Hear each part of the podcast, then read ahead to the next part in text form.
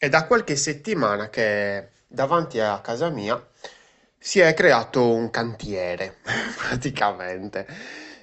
Ovviamente complice tutto il discorso del bonus 110%, va bene, ne parleremo magari in un altro episodio di tutto questo circo del 110%, ma quello che ti voglio condividere oggi è anche una parte della, della mia vita personale, anche per capire, insomma, fin dove arriva l'esperienza utente.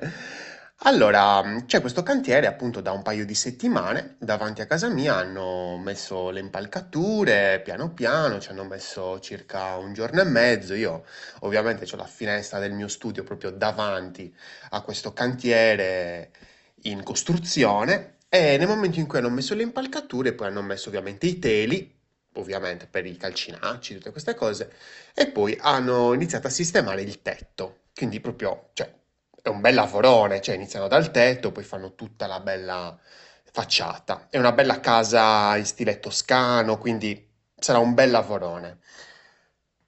Ovviamente io guardo tutto questo non solo dagli occhi di un esperto di esperienza utente, ma anche con gli occhi di un muratore, perché io nella mia vita, quando ero ragazzino, eh, ho fatto il, il manovale, quindi l'aiuto muratore per tre estati. Tre estati pazzesche, ovviamente, dove i miei genitori pensavano che, insomma, di farmi un torto, e invece quell'estate, la prima estate mi sono divertito tantissimo, poi le altre sono state devastanti. Ehm, E, quindi diciamo che conosco un pochettino, mm, diciamo, i- le cose che mm, dovrebbero fare i muratori o comunque le imprese edili. E allora io ora, che per dire questo cantiere è già mm, mezzo sistemato, già sistemato, stanno iniziando, hanno già iniziato a lavorare già da una settimanella, tutto il casino che stanno facendo, ragazzi, c'è veramente, meno male le dirette le faccio alle 7, quindi non c'è problema di casino, però mentre, mentre lavoro, insomma, è un bel problema.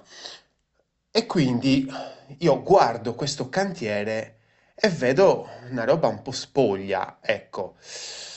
Ehm, questi teli sono mezzo bucati, quindi danno anche l'idea proprio di una, insomma, non attenzione alla, eh, all'eleganza. Ecco, tu dirai, ma che cazzo, eleganza, ma questi sono dei muratori, ma lasciali fare. Sì, no, certo, li lascio fare.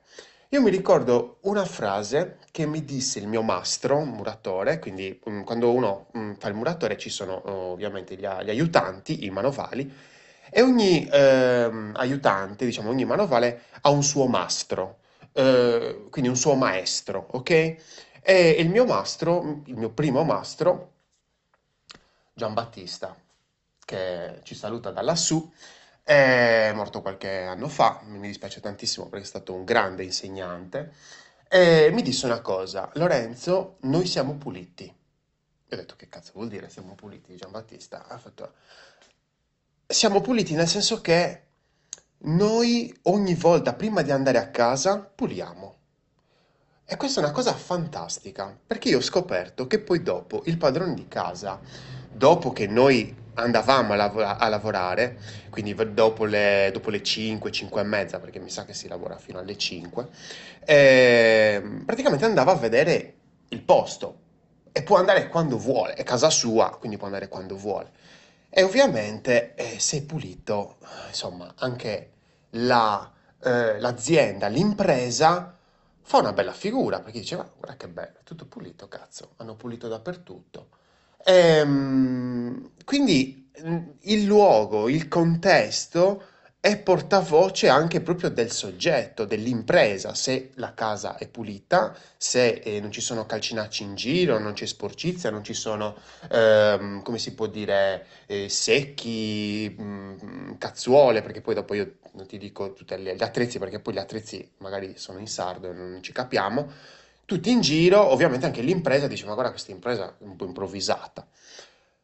Invece no, la- l'impresa dove ero io e dove lavoravo io era molto puliti. E quindi mi hanno, mm, mi hanno lasciato questo messaggio importantissimo della pulizia. E io vedo questo cantiere davanti a- al mio studio e insomma, non è proprio in ordine. Non è proprio in ordine e, e mi dispiace perché dico, boh, vabbè, mettere un po' in ordine. Ma la cosa che mi dispiace di più, ed è il motivo per cui io sto facendo questo, questo audio, questa registrazione, che vorrei rimanesse proprio nel tempo, è il fatto che io guardo questo cantiere e non so chi lo sta facendo.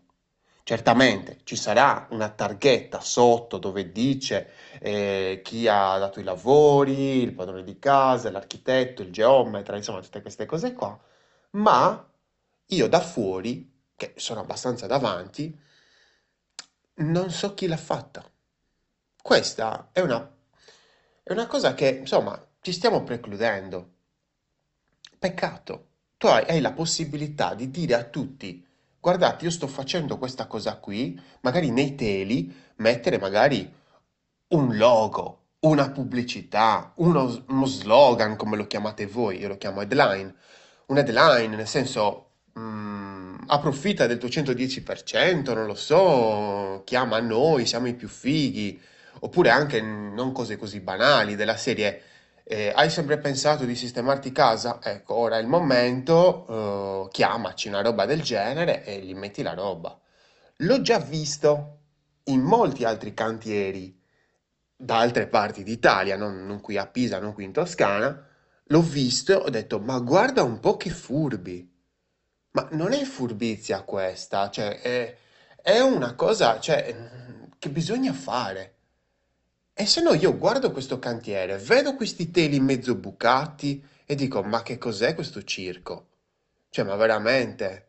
Cioè, mm, ma sono quattro improvvisati questi o sono una ditta seria? Quindi anche la cosa che questi, mh, questa ditta, questa impresa mostra all'esterno, tu dirai, eh, ma non stai parlando di siti web, non stai parlando di app. L'esperienza utente non parte dal sito web, raramente, quasi mai. Arriva da qualche altra parte, il famoso primo touch point, il primo punto di contatto.